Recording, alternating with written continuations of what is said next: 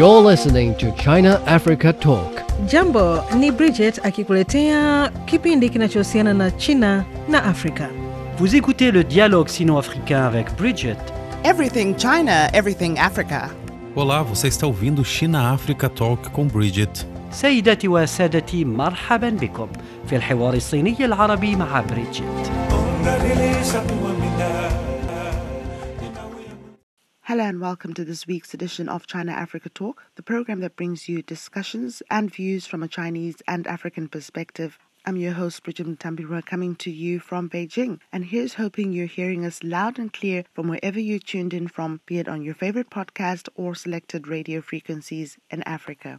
Now, in this week's edition, together with my two guests, Professor Liu Jiching, who is a senior fellow and professor of Chongyang Institute of Financial Studies, Renmin University of China, who also holds extensive research on macroeconomy, agriculture financing and urban-rural policy, and industrialization strategy, together with Mr. Wandile Sihlobo, Chief Economist of the Agricultural Business Chamber of South Africa, will be discussing the major threats to food security in some parts of the African continent and in China. My guest and I will explore whether the impact of the Ukraine crisis has had an effect on China and parts of the African continent's food security, and perhaps discuss some collaborative measures China and African countries can share in the long to ensure food security. Professor Liu and Wandile, it's great to have you on the line and on our program. Thank you for having me on. Wandile, what are the major threats to food security in your country?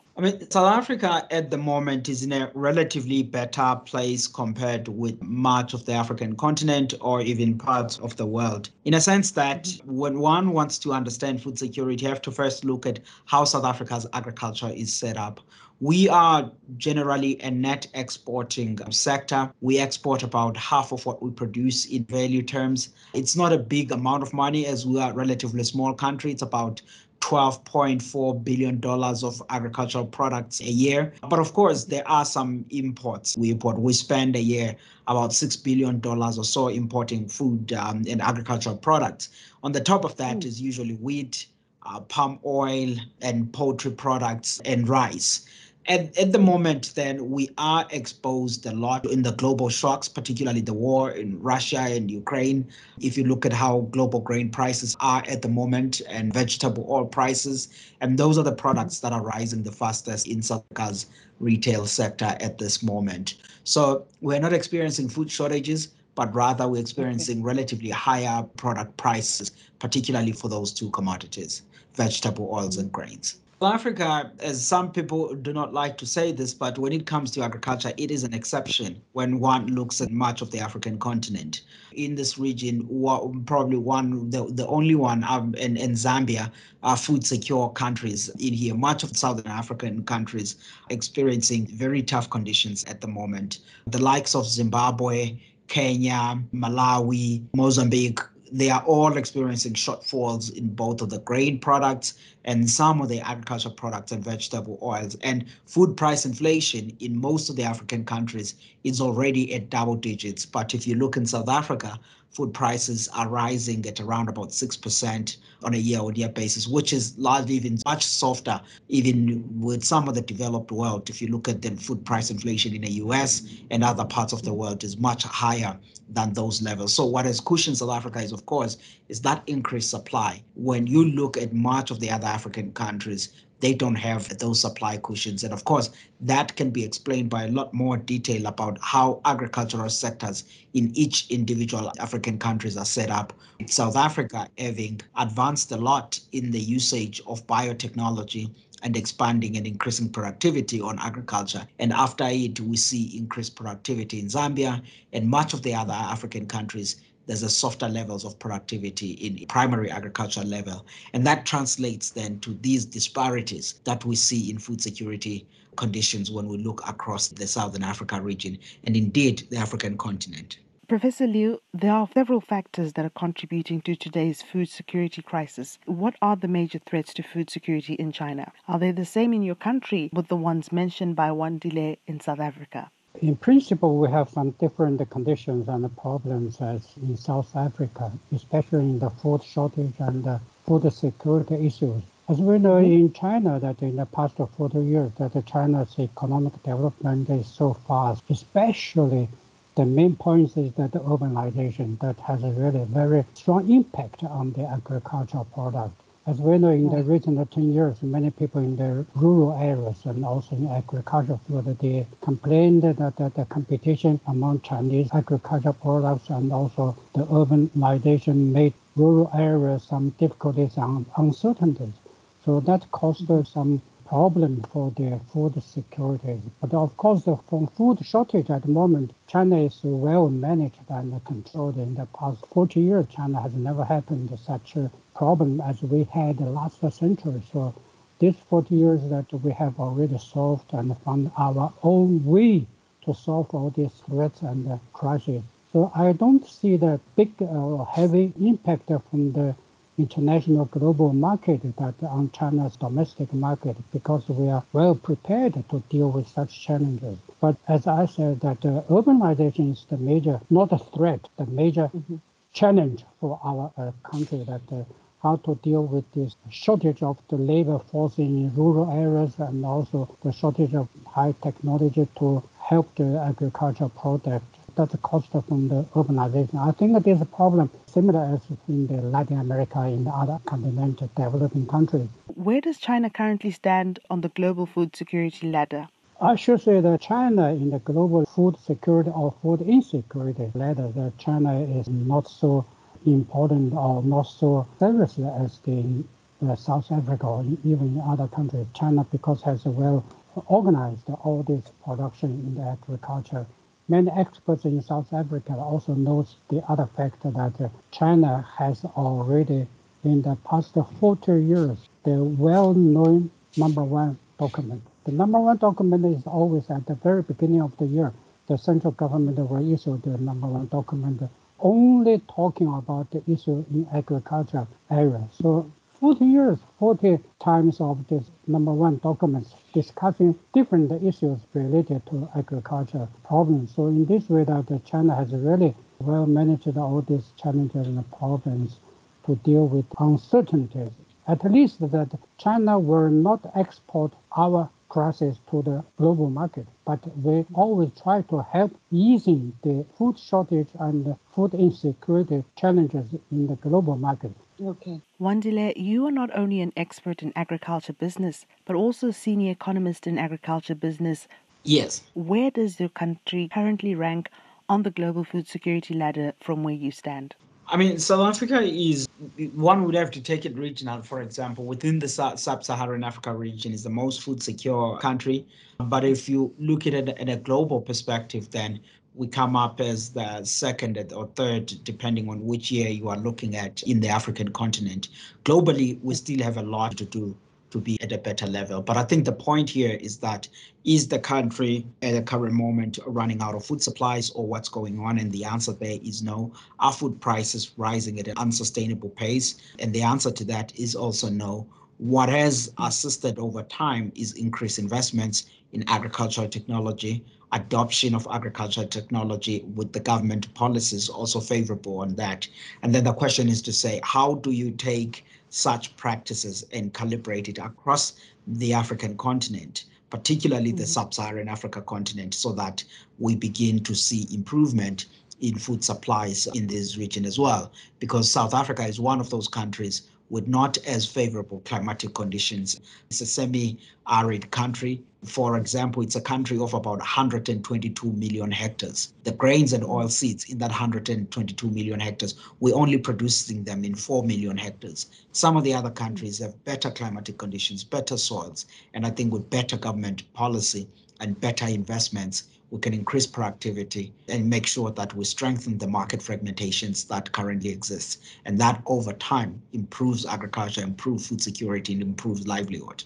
But Wandile, why does it seem though like several countries in the region are not scaling up to domestic food production and food security? I mean, there's a number of challenges on why African countries are not scaling up. The most fundamental one, it has to do with land governance. For much of the African continent, there are no clear, defined property rights. And we all know the havoc of land reform in a number of countries. But even where there hasn't been a havoc of land reform, but land governance is not properly segmented, because for you to see investments in agriculture, you have to ensure that there is a long-term protection of property rights so that people can be able to invest onto that. And I mentioned the property rights issue because unlike maybe China and the other countries, where the governments can play a much more active role. The African governments do not have the fiscal support that the Chinese government has for its citizens and its farmers. Then you rely here, or you need private sector capital. And private sector capital comes under certain clearly defined rules of the game, which involves better governance. Secondly, infrastructure is very poor in a number of countries, which basically means then even if production were to be favorable in a one region, but the produce have to be transferred to somewhere to reach a consumer and to reach the export markets.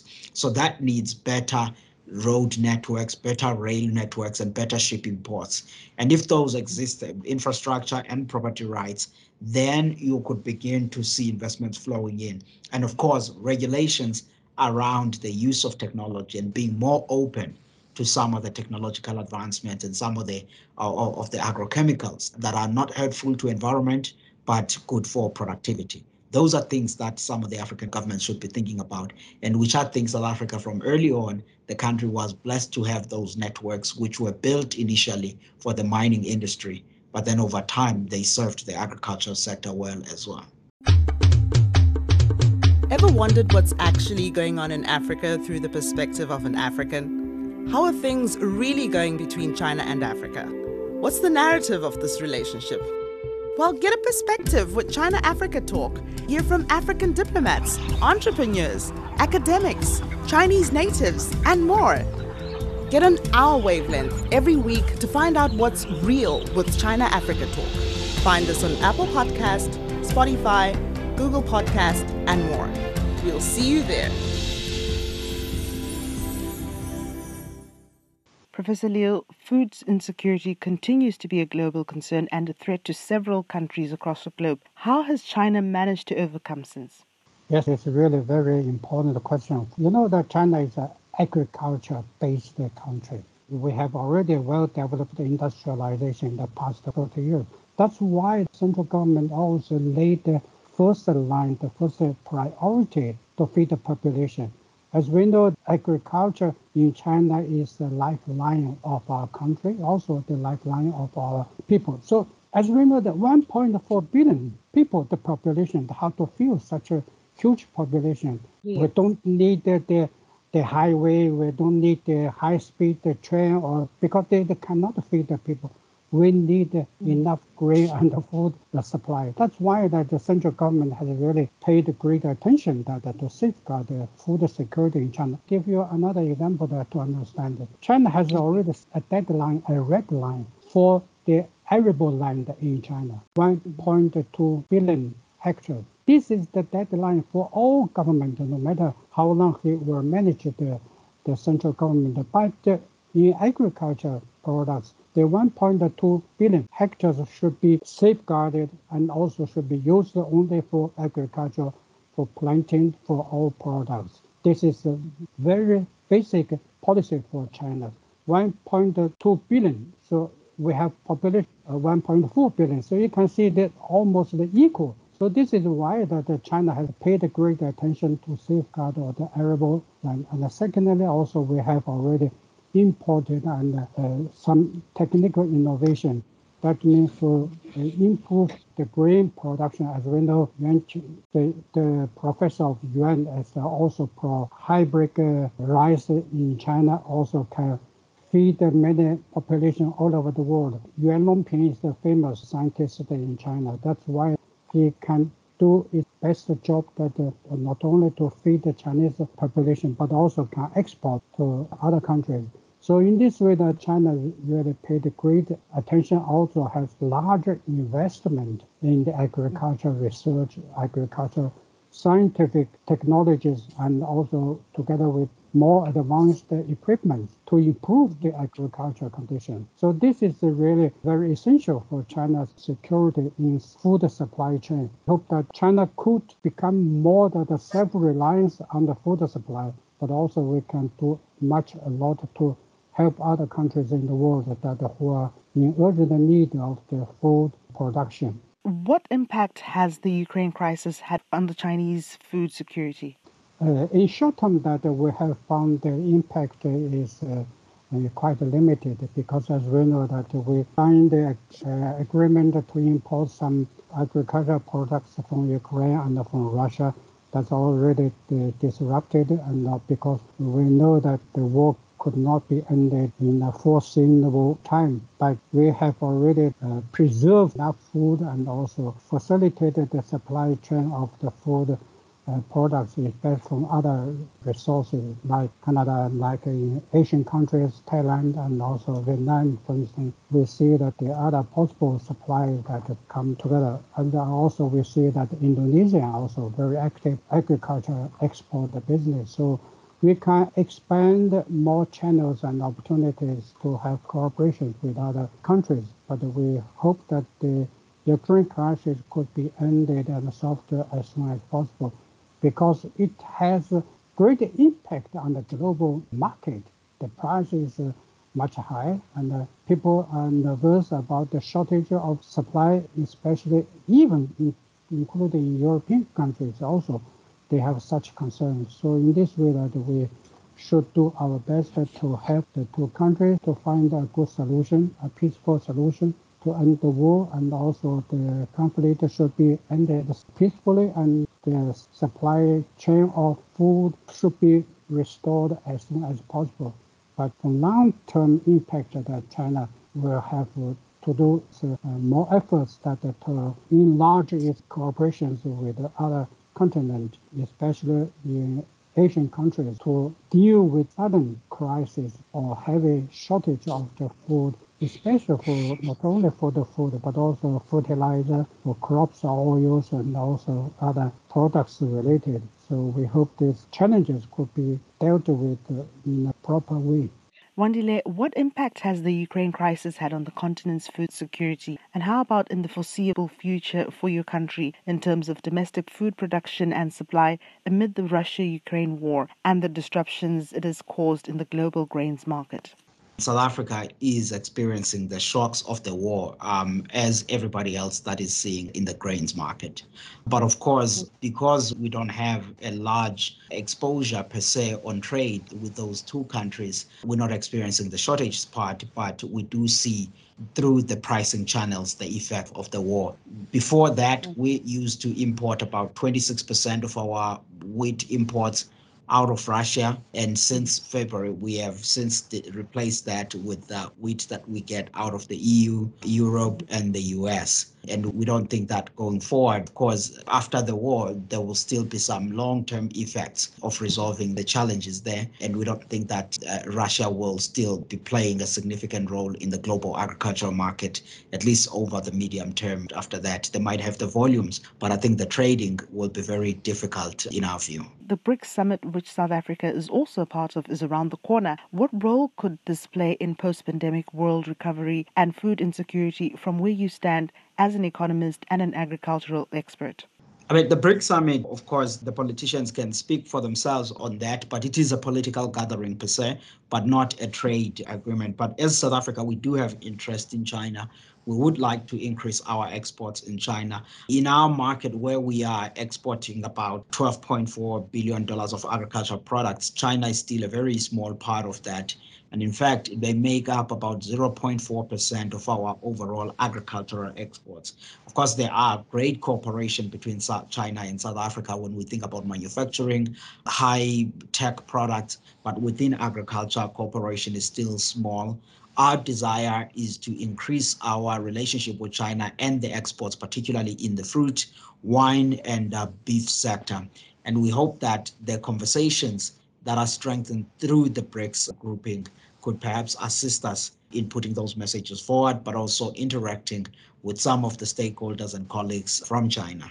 professor at the Ministry of Agriculture and Rural Affairs of China and the UN Food and Agriculture Organization, signed a general agreement on Phase 3 of the China-FAO South-South Trust Fund. Now, how has China-Africa Agriculture Corporation been able to participate in ensuring food security to countries in the African continent that are extremely vulnerable to food insecurity post-pandemic?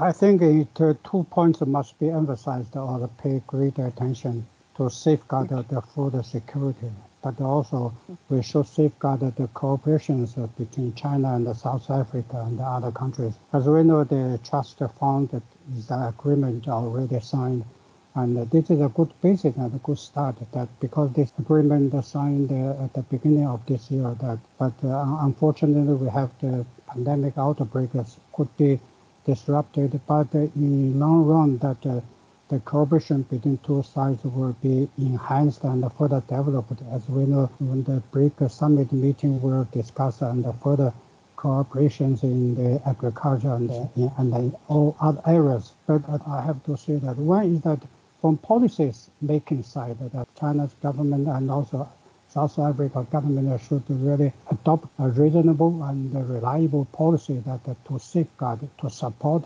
the cooperation of between the two countries and the companies related, especially for those custom control and also tax income control and how to coordinate with each other's demands and the supply side. So all these questions and challenges must be decided. And of course, secondly, we should understand that two sides should have deepening understanding to coordinate with each other and to have more protection of each other's benefits in order to avoid any geopolitical negative impact from outside.